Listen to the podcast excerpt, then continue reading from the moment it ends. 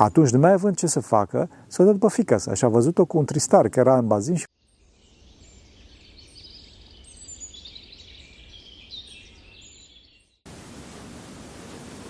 Slavă Tatălui și Fiului Sfântului Duh și acum și purea și vecii vecilor. Amin.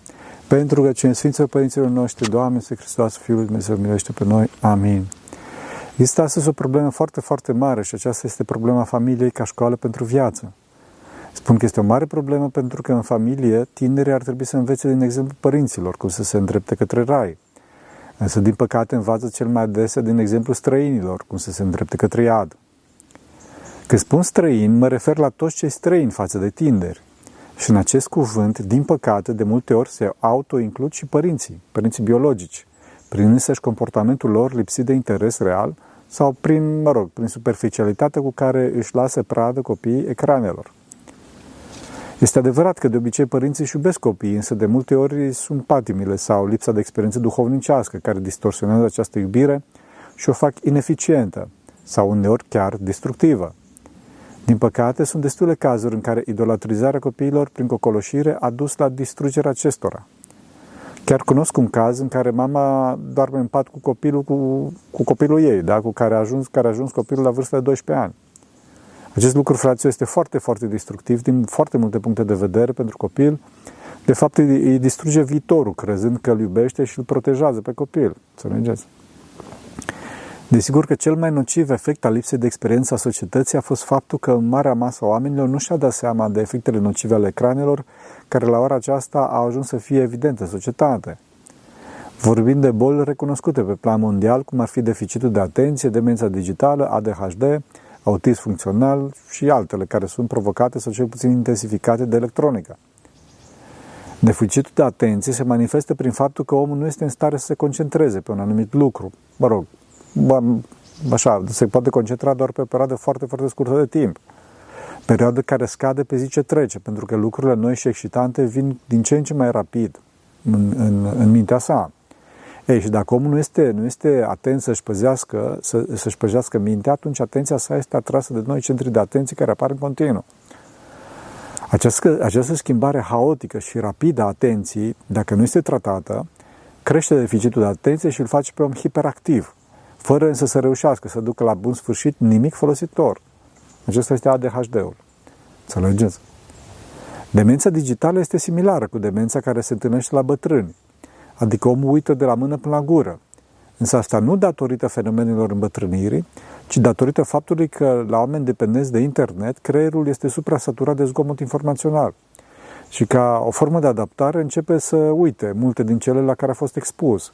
Și desigur că le uită și pe cele care ar trebui să le ține minte. De ce? Pentru că uită cele care nu le atrag. Da? Uită cele care nu le atrag și ține minte pe cele pe care, care fac plăcere. Deci de multe ori trebuie să facem lucruri care nu ne fac plăcere. Înțelegeți? Țin minte că venise un tânăr care dorea să se facă monah. Vorbea numai despre Harul lui Dumnezeu, pus nici nevăzut, lumina necreată, hramuri, lacrimi, metanii până la pământ, îmbrățișări, sărutări de mână, binecuvântat și iertat și altele asemenea. În starea asta îi spune un părinte să mătura curtea, da? care la noi, frații, nu cine știe ce. În timp ce îi spunea, ă, vede faza asta în alt părinte și zice tânărului, știi ce? Înainte să mătur curtea după chetul ăsta până în beci. Fraților, din curte până în beci sunt 10 secunde, cu ceasul. Tânărul a dus pachetul și dus-o rost. Eu n-am verificat. Am ieșit unul dintre noi după o oră și au văzut curtea nemăturată și mătura rezemată de zid. Am început să ne facem probleme. Poate că a căzut în rupă sau poate s-a făcut rău. Da, de unde? Din, din intrarea în casă până în beci a uitat ce avea de făcut. Și când a pus pachetul în beci a zis că dacă tot are timp și nu are nimic de făcut, mai bine să se plimbe prin munți, prin coclauri. Și a dus până în partea cealaltă, a scuitul la kilometri distanță de aici. Seara când s-a întors, mi-a pus metane și mi-a zis, vai, vă rog să-mi iertați, am uitat. Săracul era bine intenționat, însă suferea de demență digitală. Înțelegeți? Datorită expunerii continue la surse de zgomot informațional, uita foarte repede și avea o gândire foarte rapidă, haotică, superficială și foarte scurtă, foarte scurtă. Ferească Dumnezeu. Desigur că principala lui problemă era că nu putea să facă ascultare datorită modului în care s-a format. Totdeauna să știți că, mă rog, nu putem să judecăm persoane, însă aproape totdeauna, dacă discutăm fenomene, formarea în familie are un rol determinant aici. Determinant. Este neapărat nevoie să ne raportăm la ceilalți pentru a putea să vedem cine suntem. Poate că din cauza asta Dumnezeu ne-a creat ochii în cap, astfel încât să nu putem să vedem cum arătăm decât numai prin ochii altuia, prin poziția altuia față de noi. Înțelegeți? Omul care pe sine se sătuiește, pe sine se războiește. După cum a spus Sfântul Vasile cel Mare. Înțelegeți? Tinerii trebuie să știe că importanța capitală a părinților stă în faptul că aceștia au o mai mare experiență de viață decât ei și că aceștia au o mare harismă de la Dumnezeu de a iubi, de a iubi. E adevărat că și părinții au o mare, au o mare răspundere referitor la această harismă, astfel încât să nu o distorsioneze și să nu-și distrugă copiii făcându-i niște monștri de voie proprie. Asta se întâmplă mai ales atunci când copilul este singur la părinți și se fac toate voile fără discernământ. Pe de altă parte, da, la extrema cealaltă, uneori poate să aibă și o relație comercială sau cu, cu copiii cu părinții, îți dau, îmi dai, da? și numai atât, fără iubire, sau mă rog. Pe de altă parte, se poate ajunge la lucruri în care părinții dor, au uh, dorințe proprii și își presează copiii la maxim pe drumul pe care își doresc părinții, spre relații de forță în care presiunile și lipsa de înțelegere poate să ducă la reacții foarte dure din partea tinerilor. Foarte dure. Să vă dau un caz. Era o familie, o familie care dorea neapărat ca fata lor să devină juristă. Credeau că numai așa se va împlini în viață și aveau grijă să se repete asta obsesiv, da? Până când au ajuns la certuri foarte urâte în familie, amenințări cu plecatul de acasă și altele din astea. Pentru că familia era din Statele Unite și nu era ortodoxă, astfel încât să meargă la spovedie să se rezolve, tensiunile au crescut în familie până când au ajuns insuportabile și au început să meargă pe la psihologi și psihiatri doar, doar să se rezolve problema. Problema nu s-a rezolvat, din contră, lucrurile mergeau din ce în ce mai rău, până când într-o bună zi au mers la un psihiatru tremător de Dumnezeu. Când au mers la el, era lume la coadă și familia a așteptat în sală de primire. Acolo, pentru a crea o atmosferă plăcută, psihiatrul respectiv a pus ceva mobilă, decorațiuni interioare, da? și muzică ambientală, da? muzică. Cât timp așteptau acolo, fata a început să danseze. Părinții se uitau neliniștiți în jur la ceilalți uh, clienți și încercau cumva să-i atragă atenția fetei să se liniștească fără să pară, bineînțeles, prea agresiv. În situația asta iese psihiatru afară și cheamă pe următorul. Atunci părinții respectivi se năpostesc asupra lui și explică problema cu fata, că ei doresc să devină juristă, procuror, însă nu ascultă deloc și sunt exasperați pe tema asta, să se facă ceva. Atunci psihiatrul respectiv le răspunde foarte calm. Fica dumneavoastră nu poate să devină juristă. S-au blocat părinții, o lămați cu gura căscată. De ce au zis? De ce? Pentru că fica dumneavoastră este dansatoare, ce arată cu mâna către, către ea. Și într-adevăr, fraților, asta este una dintre cele mai cunoscute balerine din Statele Unite.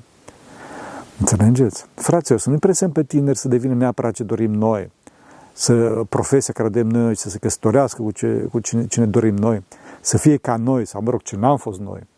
Trebuie să existe iubire, fraților, și înțelegere de ambele părți. Pentru că dacă noi nu înțelegem, atunci nici ei nu vor dori să ne înțeleagă. Și moartea este lipsa de înțelegere. O lipsă de înțelegere plină de minciuni care duce la eșuarea personalității, care se transformă într-o personalitate. Ascultarea adevărată, fraților, este din dragoste și nu din frică. Ascultarea din frică provine din tiranie, în timp ce ascultarea din dragoste este de la Dumnezeu. Vedeți că Dumnezeu atât de mult ne iubește încât nu ne calcă în picioare libertatea, ci doar ne dă indicații. Fă așa, nu fă așa. De fapt, trebuie să știm că Dumnezeu reconfigurează în fiecare clipă tot acest univers, fraților. Tot acest univers trimițând mesaje în continuu în conștiința fiecăruia dintre noi pentru a maximiza iubirea. Înțelegeți? El reconfigurează în continuu pentru că cei mai mulți dintre noi, din păcate, nu ascultăm aceste mesaje. Și cei care le ascultăm, le ascultăm doar parțial, doar parțial. Acum, desigur că unii sunt foarte răniți de păcat din ei și nu doresc să se lepede de plăcerea provocată de acesta. Nu vor să audă glasul lui Dumnezeu și se victimizează imediat pentru că, de ce? Pentru că la lumina lui Dumnezeu se vede hidoșenia păcatului lor. Păcat de care ei nu vor să se lepede. Înțelegeți? Părinții trebuie să învețe pe copii să se lepede de păcat și să facă virtutea. Este esențial să fie învățați cu virtutea de mici, pentru că atunci când vor crește, vrând nevrând, se vor întâlni cu păcatul și trebuie să știe să se ferească, să facă diferența, mă rog, pe cât posibil. Fraților, nu așteptați la școală și de la poliție să formeze caractere. Statul este impersonal și nu iubește pe copiii cum îl iubesc părinții. Dacă tinerii nu învață în cei șapte ani de acasă buna purtare, noblețea și, pe de altă parte, periculozitatea păcatelor care astăzi trec pe post de virtuți, Aceștia cu greu se vor feri de distorsiune sexuale, de droguri și de agresivitate, mă rog, și de alte păcate. Pentru asta, fraților, copiii trebuie să fie siguri de mediul în care se află, siguri de dragostea și suportul părinților. Părinții sunt esențiali pentru copii, nu pentru că sunt la curent cu ultimele trenduri din modă, muzică și tehnologie.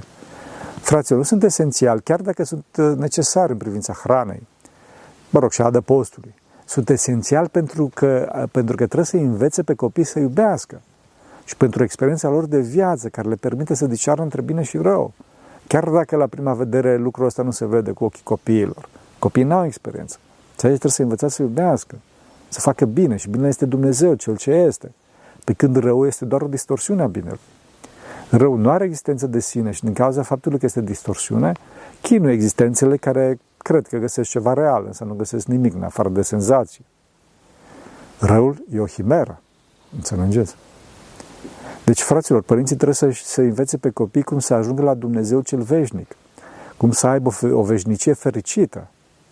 Pentru asta, părinții însăși trebuie să aibă conștiința veșniciei lor și pe cât posibil să trăiască cât de, de mult posibil veșnicia. Înțelegeți? Dacă părinții nu au o imagine cât de cât corectă a lui Dumnezeu, nu o să știe unde să se îndrepte nici ei și nici pe copiii lor. Din cauza asta este esențial să nu pierdem din vedere nicio clipă scopul nostru, care este mântuirea. Și, mă rog, dacă se poate, sfințenia. Și pentru asta trebuie să avem un program constant în viață. Înțelegeți? Mântuirea înseamnă moartea cu o inimă iubitoare de Dumnezeu și de aproapele. Asta este mântuirea. Deci copiilor noștri trebuie să le vorbim de moarte ca și singurul lucru sigur din viața noastră și care moarte este ușa de trecere către veșnicie. Înțelegeți? Trebuie să le spunem tinerilor că moartea este stabilizare, că ceea ce facem până la moarte facem, după care nu ne mai putem ajuta pe noi înșine. Înțelegeți? Copilul trebuie să știe că după moarte sufletul este conștient, de fapt este mult mai conștient decât aici, această fază a vieții. Și acolo, după moarte, și aduce aminte de tot, de tot. Pentru că dispare fenomenul uitării, dispare fenomenul îmbătrânirii subconștiente, dispar toate lucrurile astea. Și astfel, aducându-și aminte de toate și trăind toate, omul este chinuit de faptele rele, de păcatele pe care le-a făcut și nu le-a spovedit, de patimile de care nu a scăpat, da, adicțiile pe care le, le are în clipa morții, sau, pe de altă parte, este desfătat de faptele bune, de virtuțile pe care le-a dobândit. După moarte, omul nu se mai poate ajuta singur și toți trebuie să știm că nu trebuie să pierdem timpul. Timpul care ne este dat pentru a învăța să iubim, pentru a învăța să facem fapte bune cu ajutorul lui Dumnezeu. Înțelegeți? Putem chiar să folosim o analogie pentru copii și să le spunem că după moarte mașina nu se oprește, circulă cu o viteză chiar mult mai mare decât aici pe pământ. Adică omul trăiește mult mai intens, doar că se înțepenește volanul. Înțelegeți? Direcția pe care suntem în clipa morții, aceea se va stabiliza după moarte. După moarte, fraților, doar urmările faptelor bune și faptele bune ale celorlalți, făcute în numele nostru. Numai asta ne vor ajuta. La faptele noastre urmări și faptele bune ale celorlalți, făcute în numele nostru. Numai asta o să ne ajute după moarte. Asta nu înseamnă, fraților, să ne deznădăjduim, ci din contră, că trebuie să folosim timpul la maxim pentru a învăța să iubim. Să mergeți. Copiii trebuie iubiți, pentru că lipsa de siguranță și iubire în perioada copilăriei și adolescenței este un mare factor de risc în apariția bolilor de nervi. Și de aici, în diferite, mă rog, ajung în diferite probleme comportamentale care poate să afecteze toată viața și, mă rog, Doamne ferește, mântuirea. Copilul de mic trebuie să învețe să iubească, prin exemplu personal, celorlalți. Niciodată să vă certați în fața copiilor. Înțelegeți? Desigur că Harul lui Dumnezeu poate să facă orice, însă este nevoie de mult mai multă muncă ca să învețe cineva să iubească dacă nu, fa- dacă nu a fost învățat de mic. Pentru a învăța să iubim, trebuie să avem relații corecte cu Dumnezeu. Adică trebuie să învățăm să ne rugăm și să citim despre Dumnezeu. După care trebuie să avem relații corecte cu ceilalți. Adică trebuie să întrebăm pe ceilalți și să învățăm din experiența lor în domeniul în care validează Dumnezeu fața noastră. Ca special, bineînțeles, fiind părinții care ne învață cum să ne comportăm. Pentru asta, fraților, trebuie să avem relații corecte cu noi înșine. Adică să fim atenți la noi înșine, să nu pălmuim dragostea, ci din contră, să o creștem, să nu rănim suflete. Astăzi, pentru că în general oamenii sunt departe de Dumnezeu, nu mai au o relație corectă nici cu cei de lângă ei și nici cu, nici cu sine și nici cu Dumnezeu. Nu mai au prieteni. De ce? Pentru că nu s-o cotesc important să aibă o relație de prietenie adevărată, ci doar așa, din interes sau din complezență. Înțelegeți? Este însă nevoie de relații sănătoase și iubitoare cu semenii noștri. De ce? Că trebuie să creștem armonios și trebuie să avem o veșnicie fericită, cum spuneam. Tinerii trebuie să aibă prieteni cu care să învețe să iubească și să evite mediile toxice care pot să-i tragă în jos. Desigur că cei mai apropiați prieteni ar fi frații lor și din cauza asta familiile cu mulți copii sunt binecuvântate și în general produc oameni mai maturi.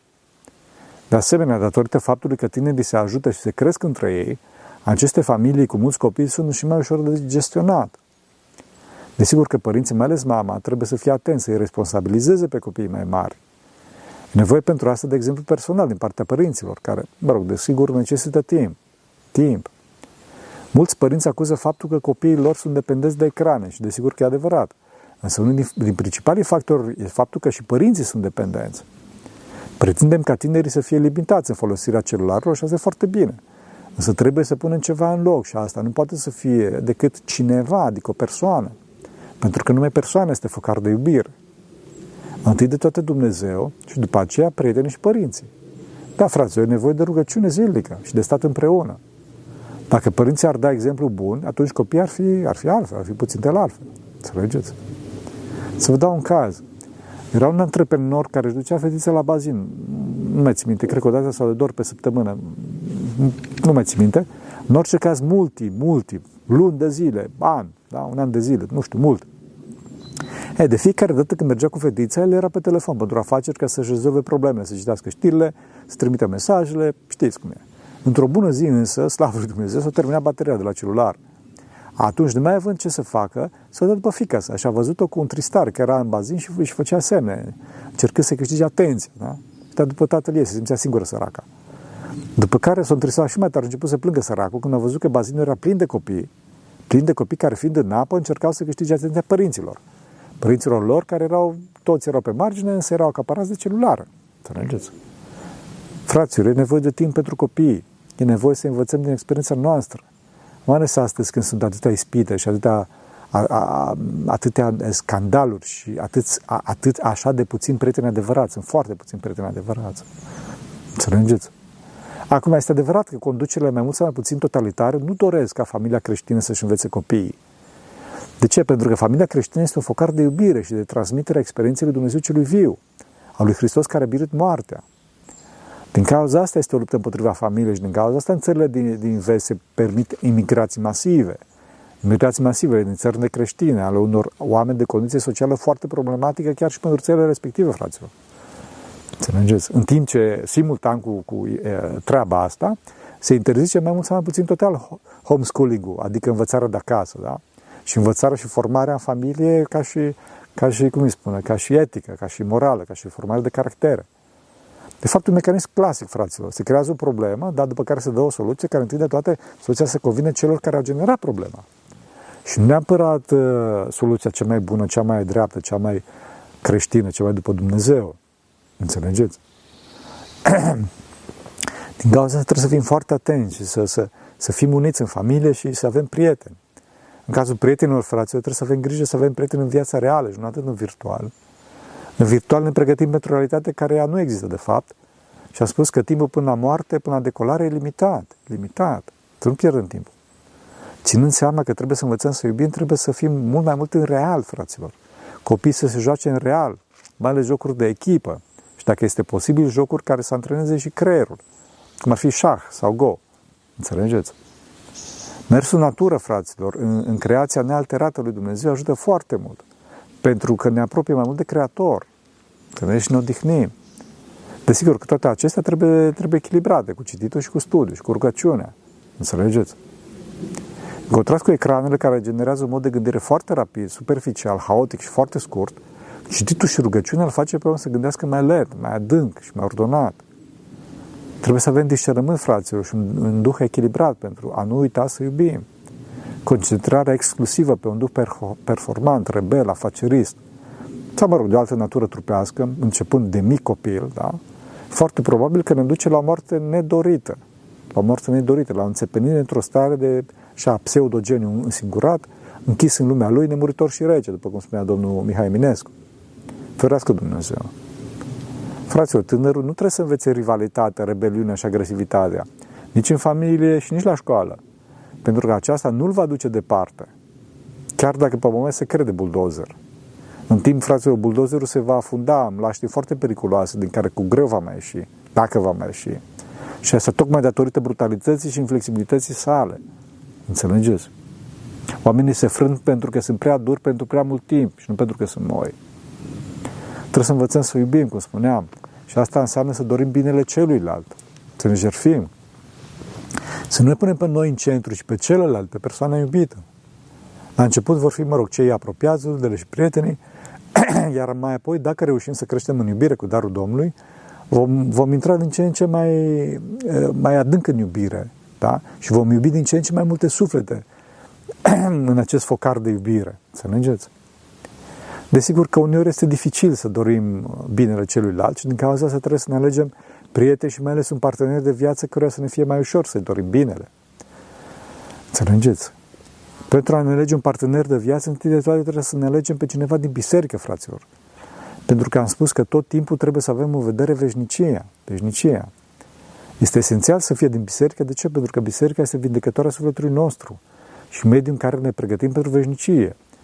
Dacă noi nu ne luăm partenerul din viață, de, de viață din biserică sau noi nu urmăm terapia bisericii, atunci ne vom chinui și, și aici pe pământ și în veșnicie, fraților. Dacă este cineva din biserică, atunci omul, mă rog, se luptă cu patimile sale, știe de ascultare, știe de pocăință, știe de spovedanie. Dacă nu e, atunci, dincolo de patimile pe care le avem, că le avem, atunci le avem și pe ale partenerului și o să fie foarte dificil. Înțelegeți? Fraților, pentru a putea să murim cu o inimă iubitoare, trebuie să ne iubim între noi. Și asta este mult mai ușor atunci când ne potrivim unul cu altul. Când femeia este mânghietoare, vlavioasă și ascultătoare și când bărbatul poate să ofere protecție și siguranță. Protecție și siguranță partenerii sale, fără să fie agresiv și acru față de aceasta. Oricum, mă rog, e nevoie de răbdare și credință, însă atunci când cei doi, mai ales femeia, sunt cu minți, cu minți, atunci lucrurile sunt mult mai ușoare. Vedeți că limba română, expresia cu minte, într-un cuvânt, adică cu minte, este sinonimă cu blândețea, care este starea naturală a omului înțelept, a omului cu minte, a sufletului sănătos. Din cauza asta să avem, greș- să avem grijă, să nu deschidem gura, să nu deschidem gura când suntem mânioși, fraților, pentru că mânia împotriva persoanelor este distorsiune, este ură și nu o să iasă bine. Dacă suntem calmi, atunci putem să ridicăm puțin vocea la copii și uh, cu toate astea legătura iubire nu se va rupe. Asta o să o facem numai atunci când putem să arătăm că suntem uniți cu ei împotriva problemei. Niciodată nu o să fim noi împotriva lor cu problemele lor sau noi cu problemele noastre împotriva lor, ci noi cu ei împotriva problemelor, înțelegeți? Totdeauna căutăm îmbunătățirea situației și nu găsirea vinovatului. Găsirea vinovatului, atacul persoane, este formă de război, este un proces destructiv. Pe când concentrarea pe fapta greșită și, și unirea pentru îmbunătățirea situației este un proces constructiv. Înțelegeți? Din cauza asta, fraților, nu ne concentrăm așa de mult pe trup, ci pe caracter atunci când ne alegem partenerul de viață. Să ne concentrăm mai degrabă pe virtuțile sufletești. Ca bărbați să ne întrebăm, o vedem ca pe mama copiilor mei. Sau doamne să se întrebe, domnișoarele să se întrebe, îl văd ca pe tatăl copiilor mei. Putem să mergem împreună către o veșnicie fericită. Desigur că în viață necazuri vom avea, însă putem să facem răbdare unul cu altul în fața lor. Putem? Trebuie să ne întrebăm. Aici ajută iarăși foarte mult să ne imaginăm partenerul de viață bătrân, cu riduri adus de spate și nu așa tine și frumoși cum ne credem. Putem să stăm lângă un astfel de om. Dacă da, atunci e foarte bine. De ce? Pentru că nebunia trupului dispare la șase luni de la căsătorie, cazuri rare la un an, iar cazuri excepționale la un an jumate. Din cauza asta este esențial să căutăm caractere, fraților, și să ne cizelăm și noi caracterul nostru. Pentru că altfel nu vor reuși. De asemenea, să avem grijă, să nu întârziem, să ne căsătorim. Pentru că în timp păcătuim, inima se întărește, mândria crește și, mă rog, dacă nu suntem atenți și nu mai suntem așa curați, atunci nu să mai fim o partidă, o partidă bună. Da? Înțelegi? Nu să mai putem să formăm o familie fericită, nu să mai fim așa de frumoși. Nu mă refer atât la trup, ci și la, la suflet, mai la suflet. Știi, celălalt când o să vadă, o să zică, mai încolo. De asemenea, să avem grijă să vedem cum se comportă viitorul partener în mediul în care se află, mai ales cu cei față de care nu este interesat să aibă o imagine bună. Mai ales fetele săraci au tendința să încerce să fie plăcute în fața băieților de care sunt interesate, pentru că fetele sunt mai delicate. Atunci trebuie să vedem cum se comportă ele și față de cineva pe care nu-l văd ca pe un viitor soț. De ce? Pentru că așa se va comporta și față de noi la scurt timp de la căsătorie. Minciuna, ipocrizia are picioare scurte, înțelegeți? Fetele fac asta, cum spuneam, în delicatețe, dar tot, totuși trebuie să știm care este caracterul ei, adevărat. Și la fel și băiatul se poate, poate să, să, să apară altul. Fraților, relația adevărată începe lin și crește în intensitate duhovnicească din ce în ce mai mult, până când ajunge la, la iubire adâncă, imensă. Să nu așteptăm să găsim partenerul perfect, mai ales din punct de vedere trupesc, pentru că atunci vom rămâne singuri. Numai Hristos este perfect. Fraților, relațiile care seamănă cu o spirală amețitoare, care așa urcă, amețitor la cer, relații bazate pe carnal, să știți că se vor prăbuși mult mai repede decât credeți. Și asta pentru că dacă nu există forța duhovnicească a lui Hristos care se tragă pe tineri către cer, către înălții, tinerii se vor prăbuși sub greutatea propriilor patii. Și prăbușirea va fi mare. Va fi mare. De ce? Pentru că fiecare va dori să-și impună voia, frate. Să mergeți. Dacă însă există smerenia lui Hristos, atunci tinerii știu că vor trebui să-și împartă sarcinile. Femeia fi mai sentimentală, mai delicată, se va ocupa cu hrana, cu îmbrăcămintea, cu frumosul în casă, în timp ce bărbatul este mai rațional, mai complex și mai hotărât. Trebuie să existe respect și iubire. Trebuie să existe respect și iubire reciprocă, pentru că nu se poate compara un stejar cu un crin. Înțelegeți? În această simbioză este foarte bine să existe un duhovnic comun, care să rezolve, să medieze problemele care apar. Este foarte important ca tinerii să știe, să, să știe de duhovnici și să nu se ducă la părinții lor, mai ales la mamele lor când au o problemă.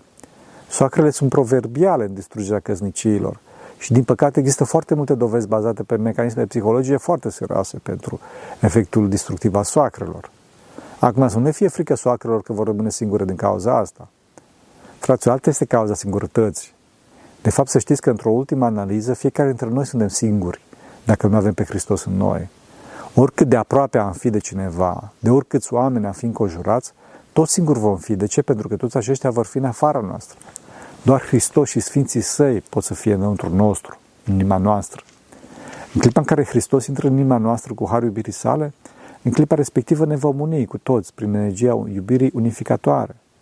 Credeți-mă că știu ce spun, că sunt monah de peste 25 de ani. Aceasta este mântuirea, fraților, acesta este raiul, unirea cu toți prin Hristos. Și pentru aceasta există familia, pentru aceasta ne-a dat Dumnezeu timp, ca să învățăm să iubim pe toți prin Hristos, urmând exemplul înaintașilor. Așa să ne ajute pe Dumnezeu. Vă mulțumesc că ați avut iubirea să stați cu mine până acum. Pentru că cine Sfinților Părinților noștri, Doamne, să Hristos, Fiul Dumnezeu, miluiește pe noi. Amin.